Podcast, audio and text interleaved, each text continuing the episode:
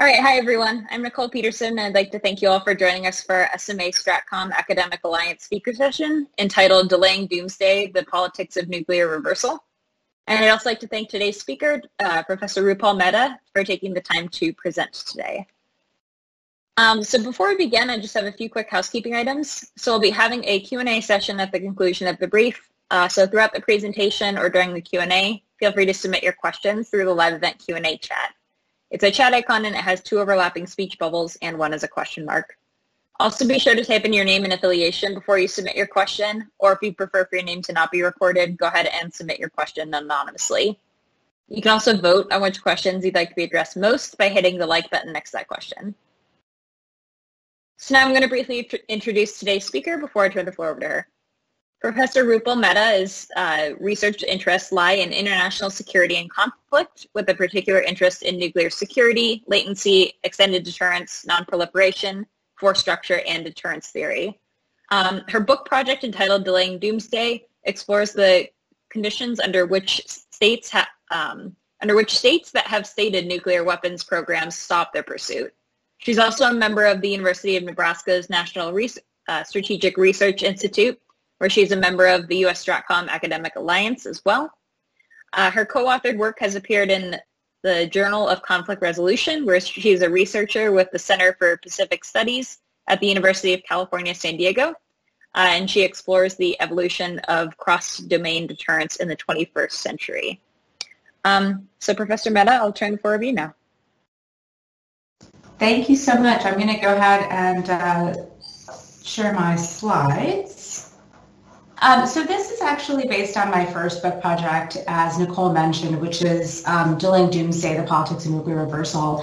And this project has been something I've been working on for almost a decade now. Um, it's actually been the focus of my PhD dissertation, uh, my first book, actually my second book, and now a slew of sort of projects that have emerged from that over the past several years. Um, and this project really began with what I think was a, a, key puzzle for me as I was starting graduate school, which was sort of observing the intelligence that was coming around in 2007 about the Iran nuclear program um, and all these sort of different estimates about how likely Iran was to get nuclear weapons, uh, what the possibilities were for stopping their pursuit, um, and, and whether or not there were options that were available to the United States and other members of the international community to sort of stop Iran in its tracks if the intelligence was correct, and it seemed like it was, especially in the National Intelligence Estimate of 2007, that Iran was well on its way to pursuing nuclear weapons and was um, intending to acquire a nuclear program to potentially change the balance of power or status quo in the international system, especially in the region at the time. Um, so that project began uh, in 2008 and it, it, has, it's now 2021 and I'm still sort of working on it in part because there's so many different aspects to this puzzle and to this question that I think are really, really fascinating.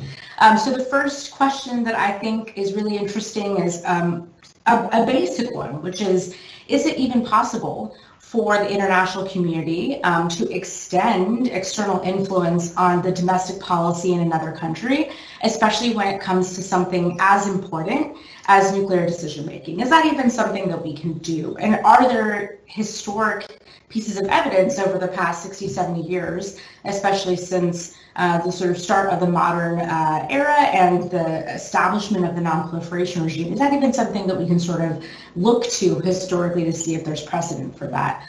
The second key question that I think is really interesting that has come up quite frequently is um, what can we learn from changes in um, proliferating states and uh, the likelihood of successful nuclear negotiations? Um, is it something about these countries that might be more or less meaningful um, in terms of being likely to end these programs? And then I think simultaneously, is there something within the counterproliferating state? Here, I focus mostly on the United States because that's my focus of interest. Um, is there something about our domestic politics, our ideology, ideology and our preferences that make these negotiations more or less likely. So that's the sort of crux of the of the project and all the questions that I've been pursuing. Nicole, do you have those slides by any chance? They just came through, but they're downloading. So um, I will bring them up as you continue speaking. Perfect. All right, and just to give a shameless plug for my book, as Nicole mentioned, um, so my first book is entitled Delaying Doomsday, The Politics of Nuclear Reversal. Um, and the follow-on book is actually a co-authored project with William Spaniel, who's a professor, assistant professor in the Department of Political Science at the University of Pittsburgh. And we sort of take another glance at this question about the likelihood of counterproliferation in nuclear negotiations by exploring a set of formal theory um, and case studies over the past 70 years to see, well, if force is not an option, um, and that's sort of going to be one of the, the key things that I talk about um, in, in, this, uh, in this presentation. But if the use of military force is actually not an option, uh, what are the other options we have available? So um, uh, uh, the the sort of the, the focus today is going to be on this other question, which is can we exert external influence and what does that look like? Next slide. Next slide. Great. Okay. So this is probably not a surprise to anyone in this audience, but there is a bit of a trade-off when it comes to the pursuit of nuclear weapons. It is no doubt that nuclear weapons are incredibly costly. Um, not only are they ridiculously expensive, but they produce a whole host of other costs that I think are, are, are really important to consider. Um, so first, there's obviously security costs associated with pursuing nuclear weapons. Um, the photo here on the right-hand side is actually of uh, a suspected Syrian nuclear facility in Deir al-Zor. Um, uh, the, the photo on the left is what the facility looked like before um, a suspected Israeli attack on the facility. And the photo on the right is what it looked like afterwards. Um, and this is just to demonstrate that throughout the past 50, 60 years or so, there's been a number of times where we've actually seen external actors um, take on the responsibility or take on the action to stop a nuclear weapons program by pursuing military force. Um, so there's all sorts of sort of security costs that come with pursuing nuclear weapons. You might be further um, aggressed on by adversaries, including neighbors or other regional actors. Um, there can be the possibility for proxy wars or even low-scale violence, even if you are a nuclear weapons state. Um, so certainly there's sort of these whole host of security costs. There's also um, a variety of domestic political costs associated with pursuing nuclear weapons. Nuclear weapons come at the opportunity cost of pursuing other types of technologies or other types of domestic policies. Sometimes that's not always in the interest of the populace. And so they're less likely, or they can be less likely or less willing to pursue a trillion dollar nuclear project if it comes at the expense of something else that they really care about. And of course, as I mentioned, there's these monetary costs. But given all these costs, it, you know, without benefits, it would be really surprising that any, anybody wanted to pursue nuclear weapons. Um, and people do, and they are successful in doing so, in part because there's a whole host of benefits that come along with it. Um, first of all, you're able to deter, at least our, our, our experience and our literature and some of the evidence that we've seen to date has suggested that we can deter large-scale violence. You can often use it for compellence or coercion um, to get a better uh, change to the status quo in your favor. It can be very helpful in alliances if you have an, a patron that has nuclear weapons. They can provide extended deterrence or a defensive commitment to protect you. Um, and lastly, there's opportunities for cooperation that may be less likely if you don't have a nuclear program and if you don't establish yourself um, as a member of a, of a sort of small group of regional or, or large-scale powers. So there's a, a variety of costs and benefits that come with pursuing nuclear weapons. Next slide. So why stop, right? If it's the case that we have all these benefits, why do states actually stop their nuclear pursuits? And this is where I think um, our experience in the policy community and our experience looking at historic events has often disrupted our ability to see the large scale, the large picture here. Uh, because I think there's actually been, and this is something that I was working on um, throughout my project, just sort of highlighting how uh, how much more likely it is that actually countries start and stop their nuclear programs. It's always really surprising to people, but that's actually the modal outcome here. Um, so we actually see a fair bit of evidence that countries start and stop their nuclear programs. And then the question I think becomes, why is that the case? Why do they actually stop their nuclear programs once they've started? And if it is true that that is the modal outcome, how and in what way can the international community exert pressure to stop those nuclear programs and how does this actually work? What are the mechanisms by which we can actually see the start and stop of nuclear proliferation? Next slide. So this is the universe of cases that have engaged in nuclear weapons activity since 1945. A lot of these are the usual suspects of countries of concern or uh, countries that we're quite worried about or have been historically worried about, um, including Iran, Iraq, uh, North Korea, Pakistan. Some of these are existing nuclear weapon states. Some of these are former aspirants. Um, but what we can see here is this is a, a much more common um, outcome that I think a lot of us have often realize, especially if we sort of broaden the scope of what we consider nuclear weapons activity. For my purposes, I consider nuclear weapons activity to be both a technological and political decision to pursue a nuclear program, and both of those pieces are really important. Next slide.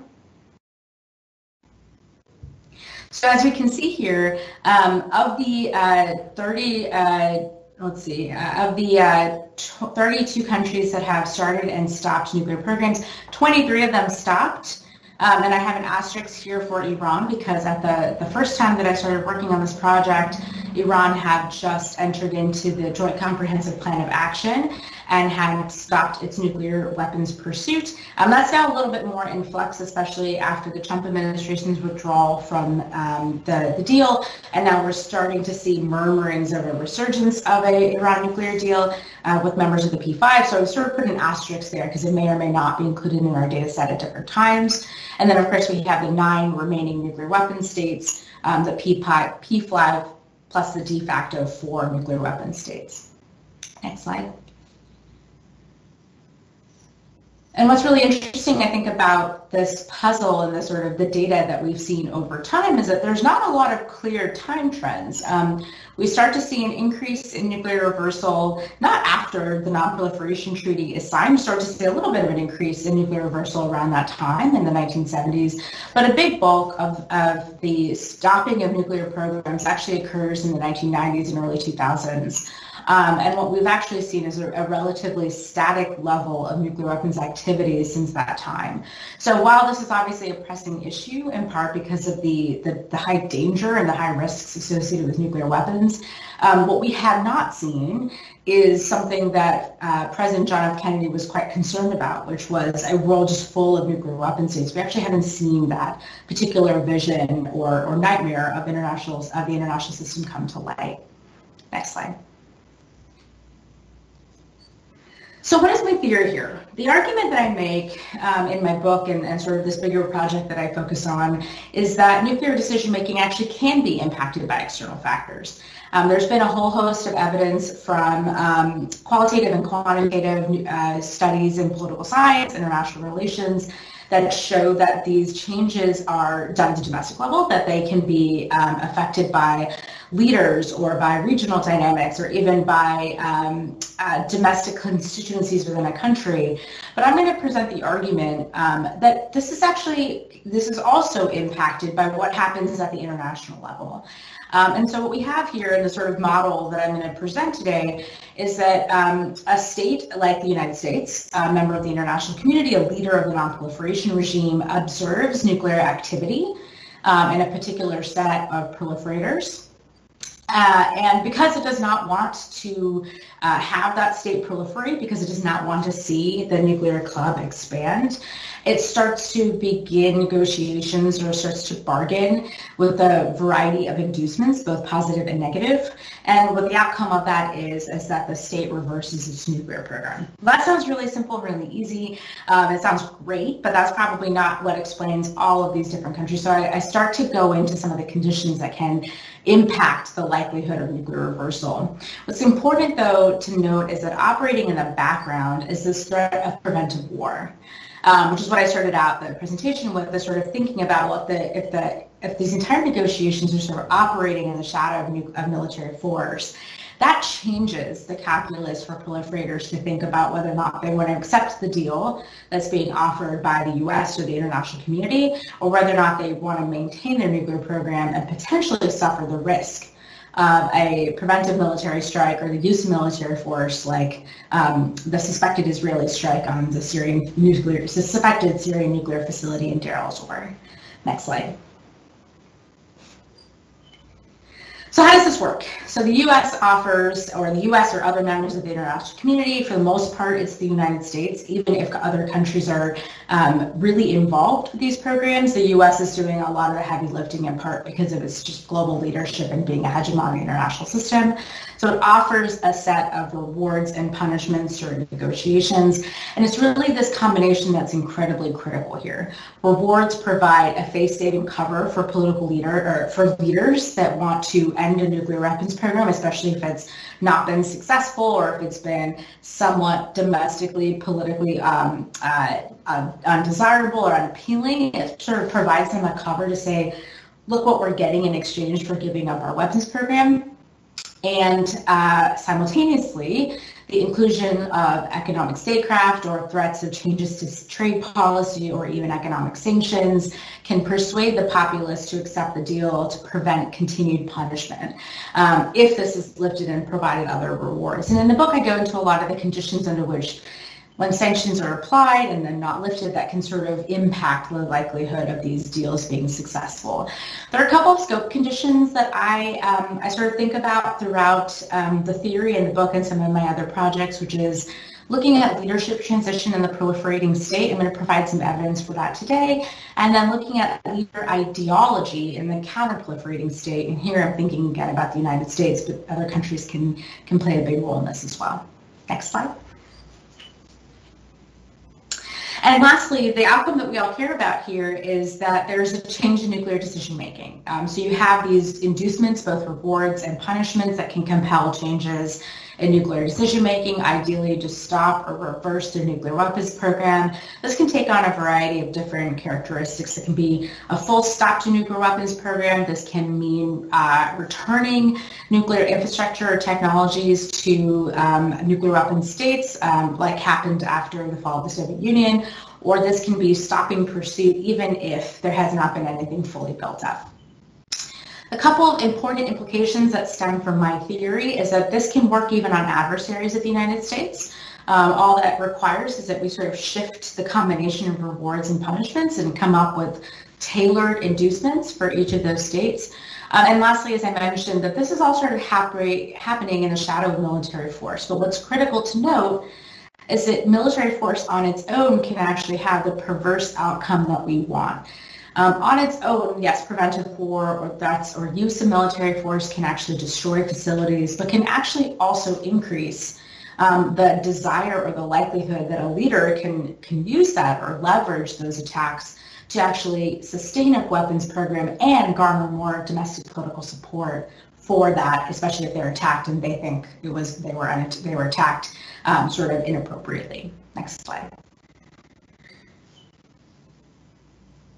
So what are the um, implications or the hypotheses that come from this? Um, external inducements with the threat of war, I argue, should lead to nuclear reversal.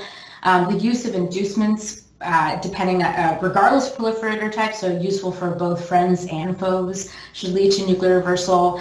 And um, inducements offered during moments of leadership change when a new leader can come to power and sort of signal different preferences should also lead to nuclear reversal. Um, so then I'm going to sort of present to you the evidence that I've leveraged over the past several years to present um, what I think are some really compelling findings for these hypotheses. Next slide. So the evidence I've marshaled um, over the past uh, decade or so with this book and other projects has been um, a large analysis of inducements on nuclear reversal since 1945 to 2007. Some other projects have extended that timeline to 2018. Um, this includes me gathering new data on scope conditions, including leadership change, proliferator type inducements, um, including economic uh, and military assistance, or sorry, economic assistance and military assistance, I also provide um, in my book and other research illustrative case anecdotes of Pakistan and China, which obviously represent two sort of failures of this counterproliferation strategy. So in, in what sense they failed. I also conduct um, three in-depth historical analyses of India, Iran, and North Korea, and those analyses leverage original archival and interview data with policymakers from the IAEA, the United States, Iran, Pakistan, Argentina, and Brazil. I was fortunate enough to spend about a month in Vienna interviewing a variety of different actors from the IAEA, including the now um, uh, Secretary General uh, Rafael Grossi, who's pictured on the bottom right. Next slide. So my findings, thankfully, are supported. Um, so uh, next slide. We can actually see um, with uh, the data I'm going to show in just a moment that external inducements and inducements, regardless of proliferator type, do actually increase the likelihood of nuclear reversal. Next slide. Um, and what's really fascinating is when I, I, sort of look at this overall analysis and then I try to dig a little deeper to see what's actually doing the heavy lifting, potentially surprisingly, because um, this is not what's often talked about in the policy community or within the political science literature. Positive inducements are actually doing the majority of the work here. Um, they're required together but if we start to look at granular or disaggregated data, we actually see that positive inducements are often carrying the weight in, in terms of what is most effective in convincing all sorts of countries, both foes and friends, into reversing their nuclear program. Next slide. All right, so just to quickly go through a couple of these extensions, which I think are really fascinating, and I think also I, I think are helpful for us in terms of understanding both current countries of concern, but also thinking through what happened if we're faced with new nuclear aspirants. Fingers crossed that's not the case, but in the event that we do. So the first um, extension that I focus on is leadership change in the proliferating state. So how do changes in leadership or in um, the executive among proliferators impact the likelihood that the external influence that we're trying to observe um, actually has the change in decision making that we're trying to see. So the argument that I present is that nuclear reversal is actually more likely when new leaders are coming to power and are willing to sort of so showcase new preferences that they might have, especially if they're provided new opportunities to end their programs that were initiated by predecessors. Next slide. So how does this work? Right, so ideally what we have is a new leader is coming to power and can signal that they're willing to change their course without really dismissing or um, providing a sort of criticism for a prior leader's position or something that could jeopardize that country's reputation. And so simultaneously to this change in willingness, so to speak, we also have a change in opportunity at both the domestic and international level. New leaders can um, use their rise to power as a mandate or as, as a forum to enact change and abandon weapons well, without necessarily paying the political costs in part because and many of these regimes, though not all, uh, they have a few years before they're going to be up for re-election. And so they have a little bit of time to signal those changes, especially domestically, without reaping the, the cost of doing so. And of course, at the international level, when you have a new leader that comes to power, um, the United States or the countries might try to take advantage of that and see, well, is there something that's going on that's different here? Can we use their transition to test the waters of nuclear negotiations and potentially actually lead to reversal with this new face, this new actor? Next slide. So here again, um, my findings were supported. Next slide. And one more next slide. So when we look at the likelihood of um, inducements on conditional on leadership change and this background threat of military force, we actually see that, again, inducements have a positive effect on the likelihood of nuclear reversal. This is good news. It means that there are going to be these unique opportunities or those windows of opportunities, especially um, for countries where they're experiencing leadership change to actually change decision making and make nuclear weapons potentially less appealing or less likely. Next slide. Um, and I, I, wanted to um, sort of use this large N data, but also to sort of corroborate these findings by conducting interviews with um, IAEA officials and with other sort of state level officials to get a sense of whether or not this was something that was going on in the back of people's heads when they were conducting the negotiations, especially in the lead up to the JCPOA. And so um, a, couple of the, the folks that I interviewed actually were able to substantiate some of these arguments, right? So we have here some quotations that say almost four years of negotiations that were complicated and frustrating. Finally, different administration, different political mood. Um, Iran wasn't ready to cooperate in 2001. The big turnaround was President Rouhani. Um, and then lastly, this was actually from an Iranian counselor um, that who who was sort of stating the position of our country. President Rouhani believed the Ahmadinejad team wasn't qualified to negotiate, but received permission for the supreme leader to start covert negotiations. Right. So we start to see that there is some untangling of what those preferences can look like when we have leadership change. But what's really important to note here um, is that I'm not advocating for regime change, especially not forcible regime change. I'm not suggesting that when we're facing an adversary that's pursuing nuclear weapons, we should go ahead and, and start um, engaging in foreign imposed regime change. This is merely to suggest that if we're observing this in a country that has expressed interest in nuclear programs, that might be a better time to start the process of um, figuring out if that new leader or that new administration or that new party, whoever it might be, is interested in nuclear reversal. For sure, the United States did the same thing with Kim Jong-un and was sort of immediately notified that he was not interested in giving up a nuclear weapons program. Um, but I think it's something that we can start to consider, especially if we're observing leadership change and some signals um, so even President Rouhani in Iran, when he came to power, uh, when he was elected, said, you know, now is the time for us to start talking to the United States again. So he had sort of expressed some interest and signaled some preferences for that. Next slide.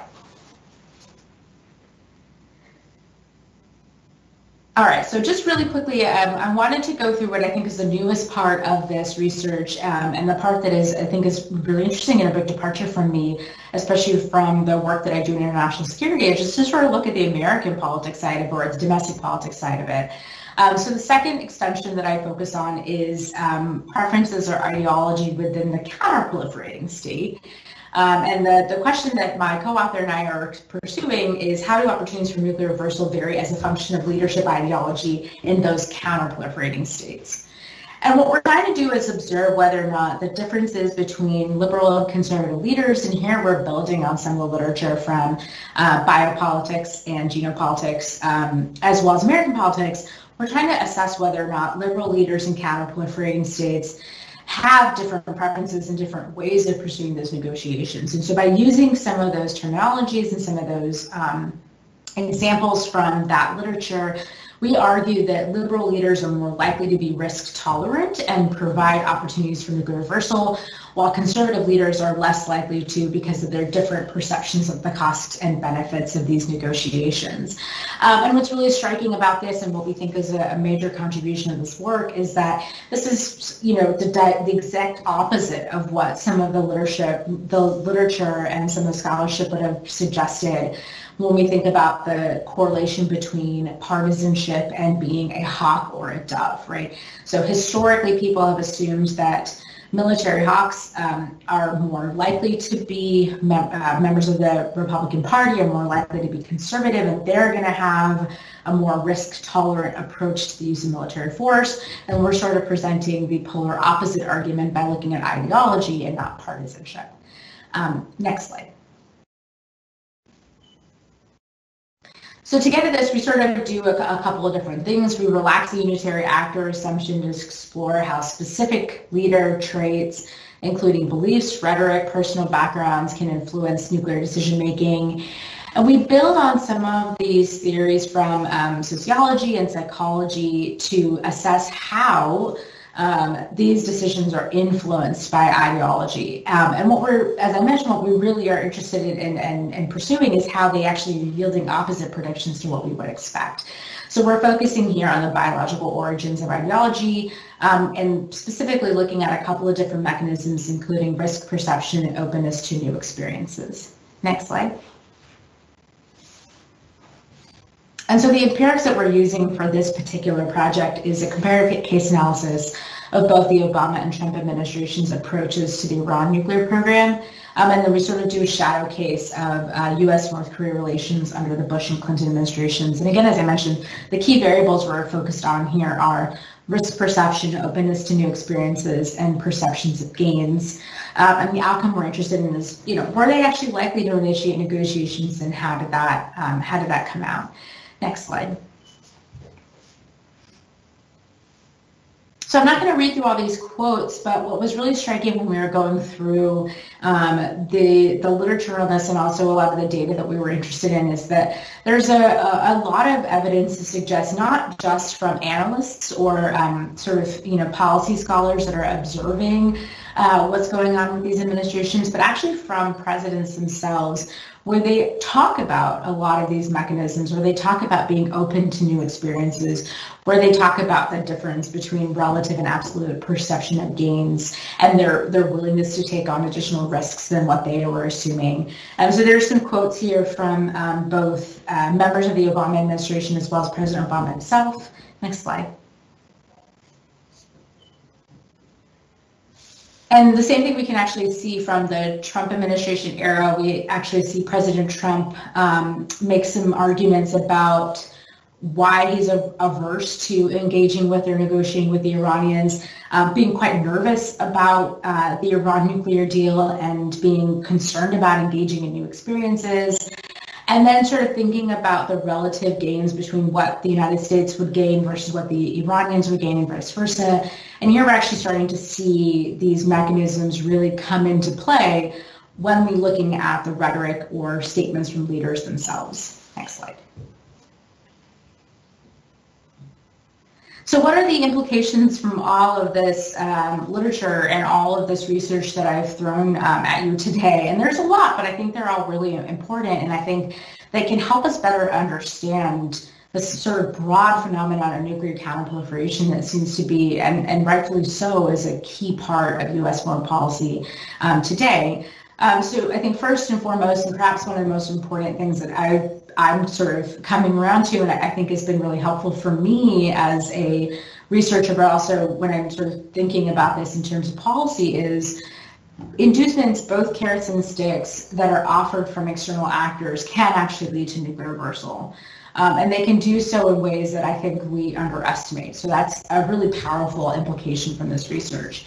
Um, second, when some of these punishments or six, like economic sanctions or even threats or use of military force, are used on their own, they actually reduce the likelihood of nuclear reversal and they make proliferators more intransigent and more willing to keep to their guns and, and, and sort of stay on the nuclear path.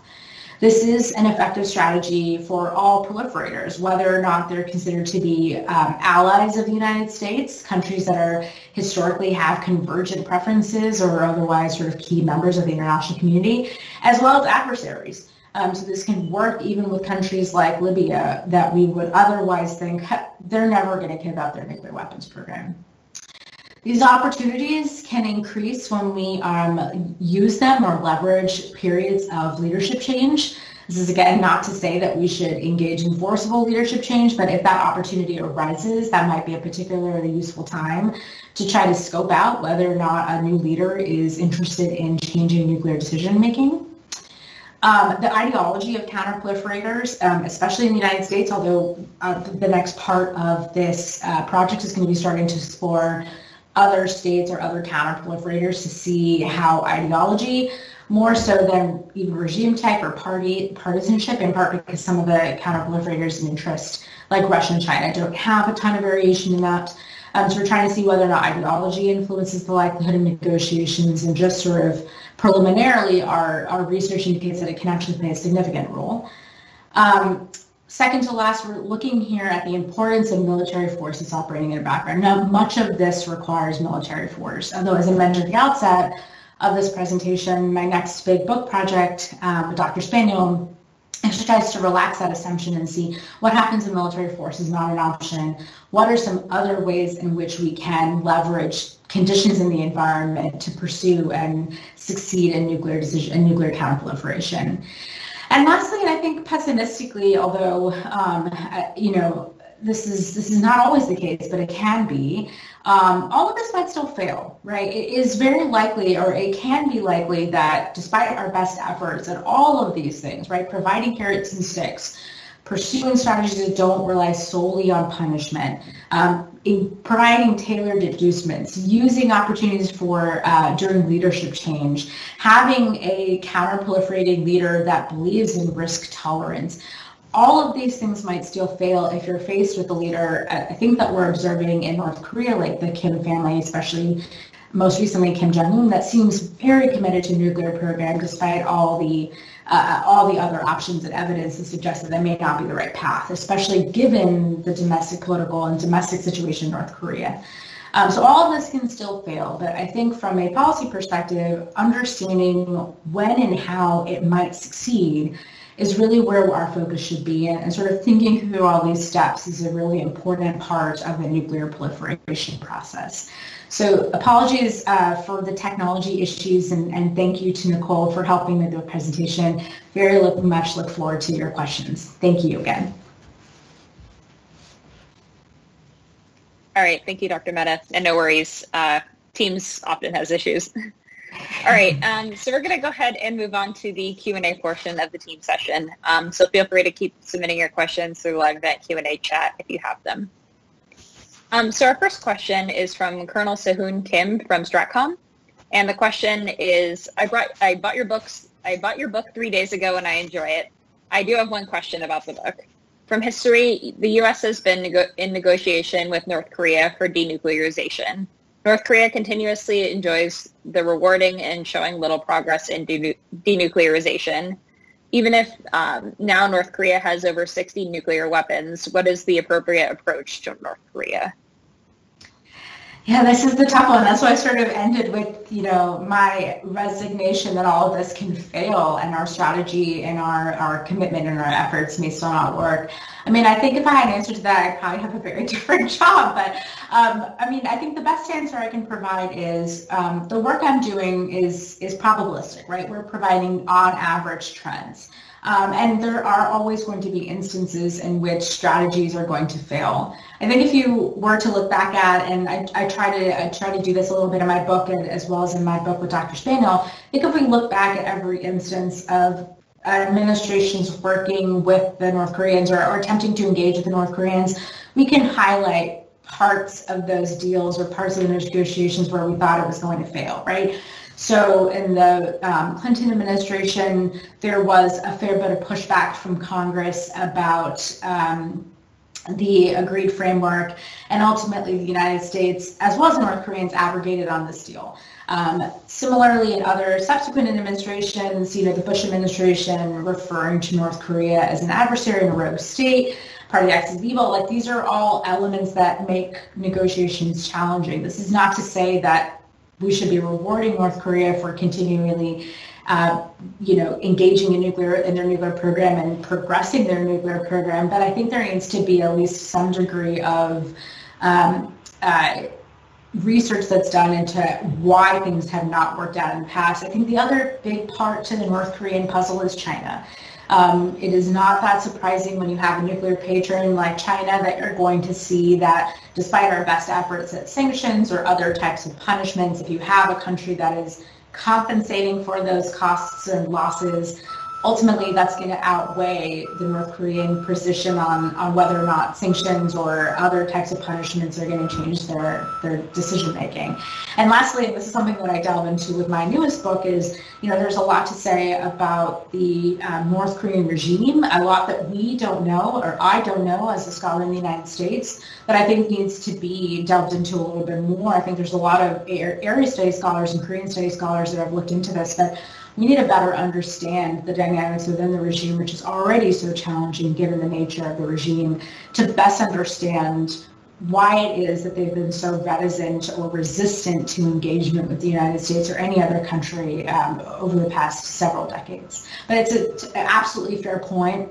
I don't think I have a, a specific answer to what's the appropriate approach other than learn from the past and, and continue to delve into this case and try to find more data that can be used for those negotiations. All right, thank you, Dr. Mehta.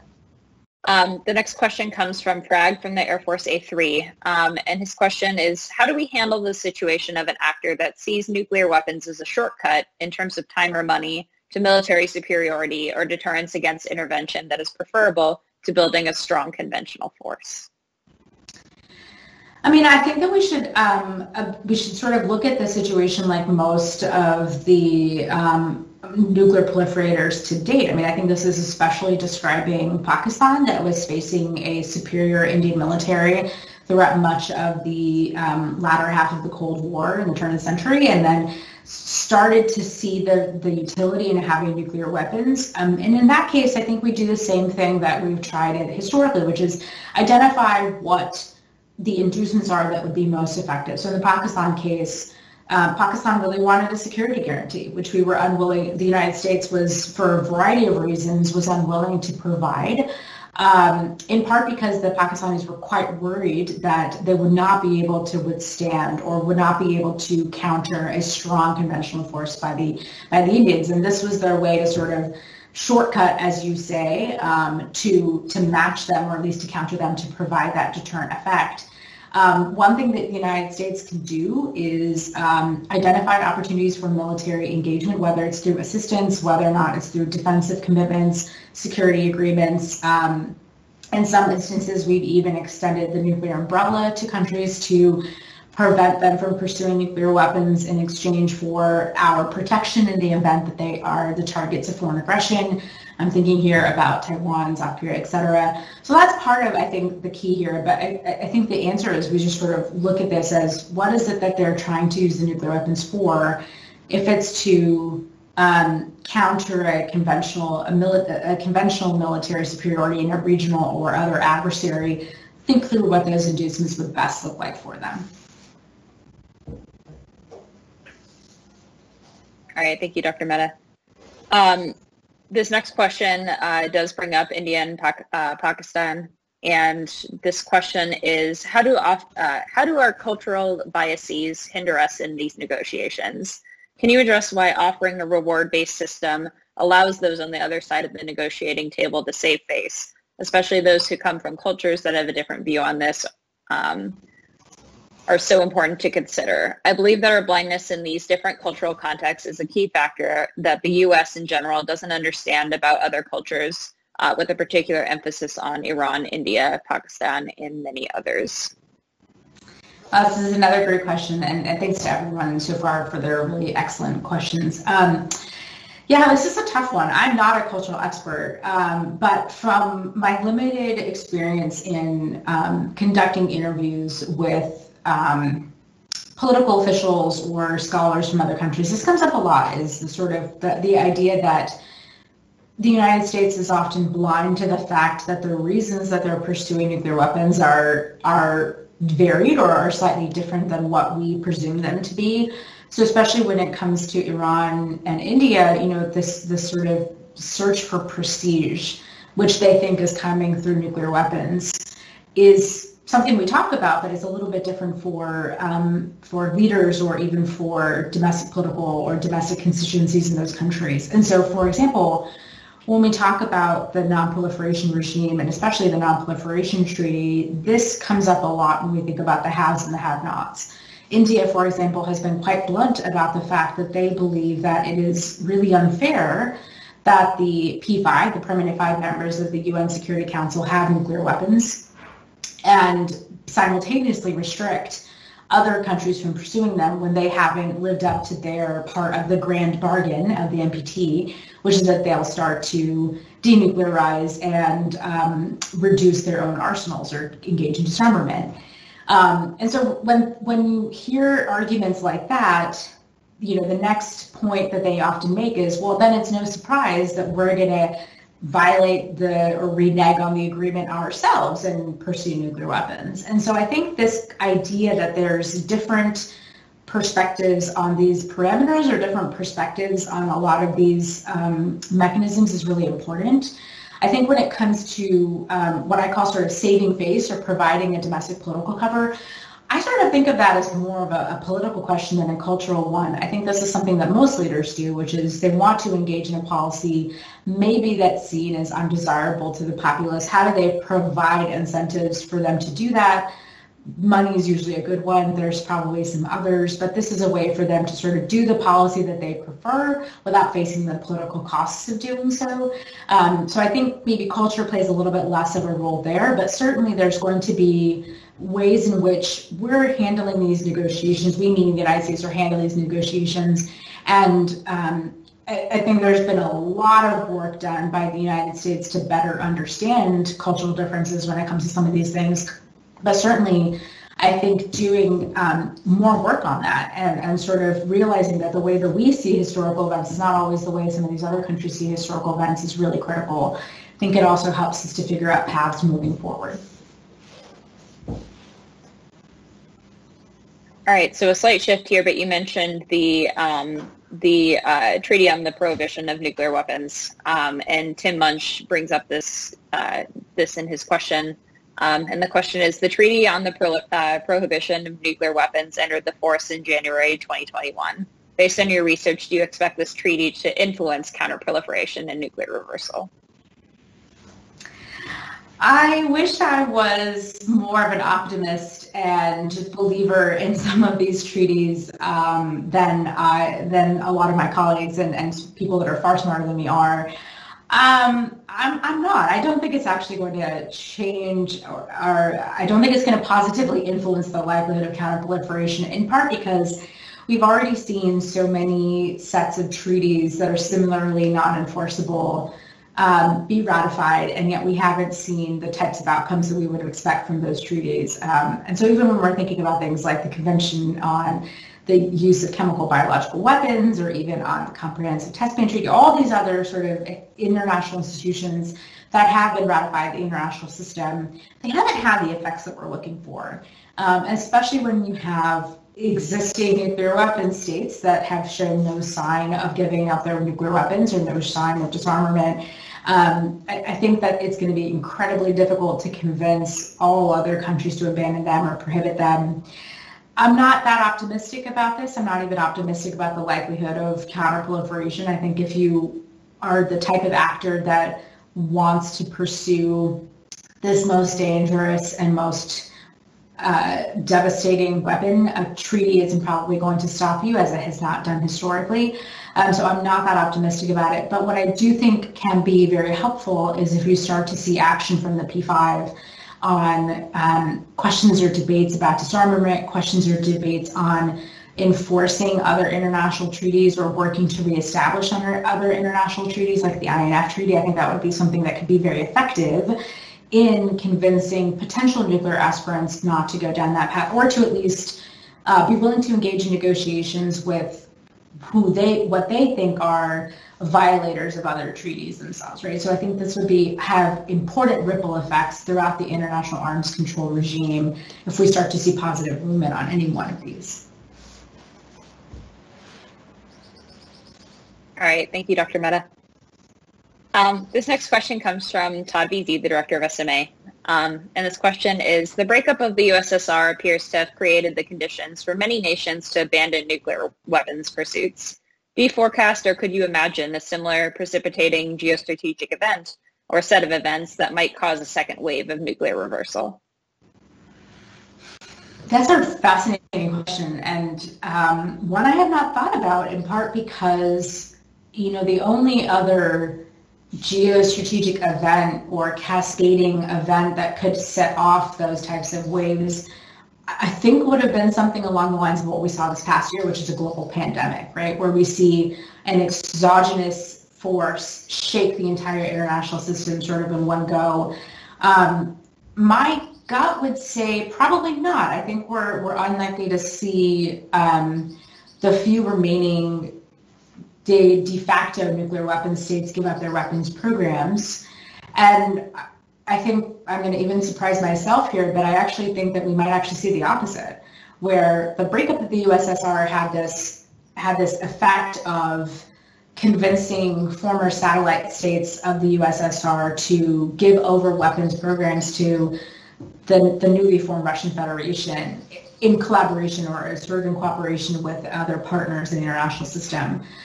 I think the opposite's going to could happen now, where we actually start to see that the disruption to the international system, the highlighting of the inequities between the global north and the global south, increasing resource constraints, um, a, a, sort of a, a sentiment of we have to be in it for ourselves because no one else is going to protect it, whether or not that's true or not, could actually precipitate a set of conditions where leaders are saying, look, someone has to take care of us. It's not going to be anybody else. Let's go do something that would actually accomplish that. I'm not hoping for this or at all wishing for it. I just think it's the type of major geostrategic event that could have these unforeseen or unexpected or certainly undesirable effects on all sorts of things, including an increase in non-kinetic disruptive technologies. I mean, I think all the cyber attacks recently have demonstrated that certainly bad actors are not deterred by the fact that we're going through a global pandemic. I think we can start to see new actors pursue all sorts of different types of technologies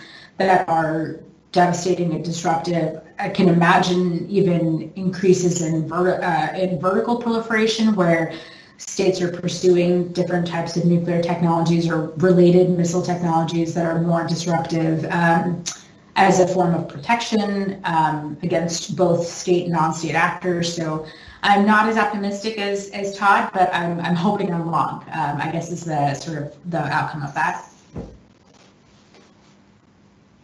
All right, thank you. Um, you just mentioned non-state actors, which uh, this next question is about from Jennifer Cable from US USA I, ICOE. Um, and the question is, your work deals with the national level nuclear reversal, but do you think that there is a threat from non-national or non-state actors pursuing nuclear power? If so, what impact does that have on the countries deciding whether or not to pursue nuclear power? Yeah, I mean, I think this is a fantastic question and one that we've been sort of pursuing for a long time now, which is keeping an eye on whether or not we're starting to see evidence that non-state actors are interested in nuclear weapons. Um, my my sense from that literature, and I'm, I'm I'm not a part of it, so I'm going to sort of try to summarize as best as I can some of the scholarship is. Um, so far, not as much. I think we haven't seen as much evidence that non-state actors are, are really able to get their hands on nuclear materials and or nuclear technologies or components of a nuclear uh, a weapon to be able to actually develop something that looks akin to a weapon that can be detonated. I think what's much more concerning is non-state actors pursuing other forms of WMD, whether or not it's radiological devices or chemical and biological weapons. Um, I think the thing that usually deters non-state actors from pursuing nuclear weapons is infrastructure sometimes they don't have a place to build these things. Sometimes they don't have the land or the technology or the personnel or the infrastructure to, to build up a nuclear program. I mean, if you think about Libya, Gaddafi pursued a nuclear program for decades and to no avail, in part because even though it was a state actor, um, he didn't have the materials, he didn't have the resources, personnel, um, sometimes even money to get the technology to actually work. And so I think the same thing is likely true for non-state actors that are in that same position. But as I mentioned again, I think that the, the more issue of concern, at least to me, is the option to acquire other forms of WMD that are not as devastating in terms of scale and scope as, as a nuclear detonation, but certainly as devastating in terms of producing terror um, in a variety of different countries. And, and to me, I think that's where um, the focus of our research should be if we're focused on non-state actors in WMD.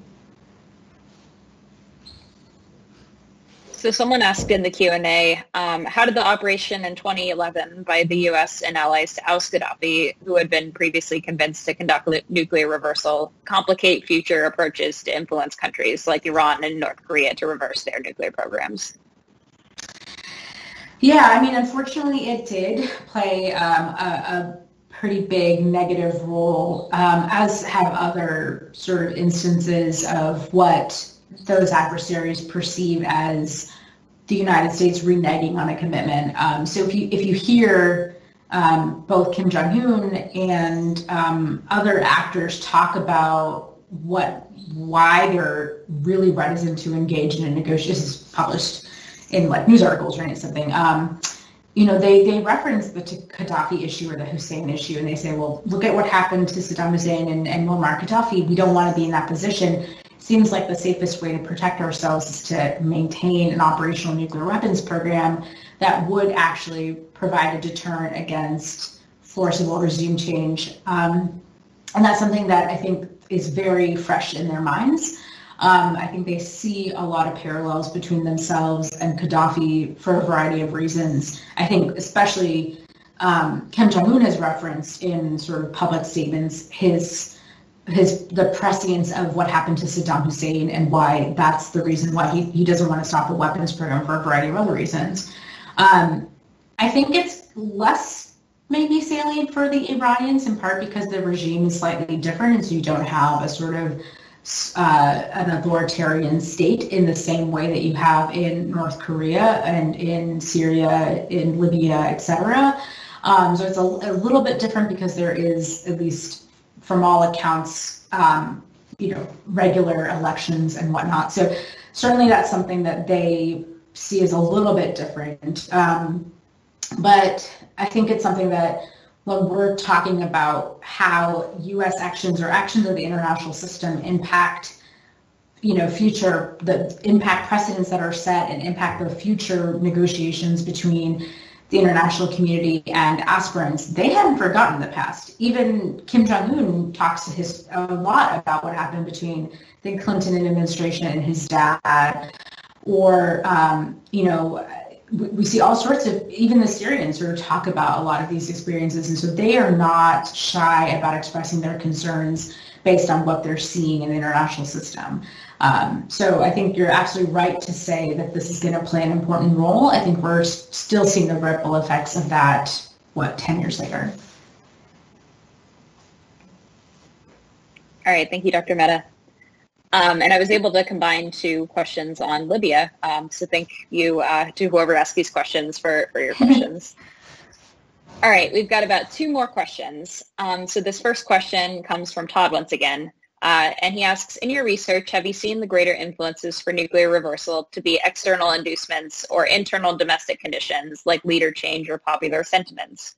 Can external activities create the domestic or internal context or conditions for nuclear reversal? Yeah, that's a great question. Um, I haven't done a comparison of those in in a horse race with each other, right, to see which one has a greater role. Um, but I really like this idea of how external activities can actually produce those internal dynamics. And I would say I think that's exactly what is going on is it's changing the calculus for the populace. And especially in countries where domestic public opinion is, is important and there are some instances in where it's not, right? So especially in North Korea, I don't think very much that the Kim regime cares a lot about what the domestic populace feels. But certainly in other nuclear aspirants, even countries that started down the nuclear path, really never built up a full weapons program, but what was interesting at the outset, um, thinking here about West Germany, Australia, some other countries, the the fact that the United States has or other countries have said, you know, we'll provide protection for you, we'll be part of a of a regional organization or international organization with you will extend nuclear deterrence, not to those two countries, but others, um, or will provide military assistance, I think that does actually change how the population feels about it. Certainly when we think about Japan, for example, um, actions that were done by the international system have dramatically impacted domestic internal debates and discussions about nuclear weapons or even the likelihood of pursuing nuclear weapons. Japan is a nuclear latent state, so it has all the necessary technological precursor technology to actually acquire nuclear weapons if it chose to do so. But because of external activities, it will never do that. And so I think there is a really nice interplay between some of these external inducements, um, external shocks to the system, so to speak, and then what happens domestically that is I think really does explain what's going on here. Um, I would be reticent or I would be remiss to mention that there's a whole host of literature that comes before me that is focused on specific countries of interest like Argentina, um, Brazil, South Africa, where scholars have done exactly that. And I think the next step is really taking both of these arguments and seeing which one is more effective or more useful in explaining the outcomes of interest. And if your hunch is right, it's probably going to be in combination. All right, thank you, Dr. Mehta.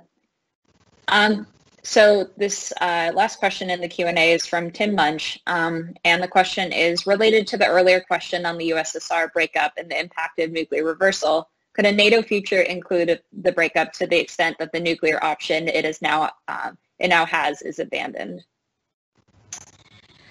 Um, gosh, uh, that's a very scary prospect. Um, I don't know. I I think if I knew the answer to that, I also need a different job. But um, I hope not. I mean, I, this, this is where I think my personal, or not my personal, but my sort of civilian knowledge more than my research knowledge comes more into play here. But I hope it's not the case that that, that could happen.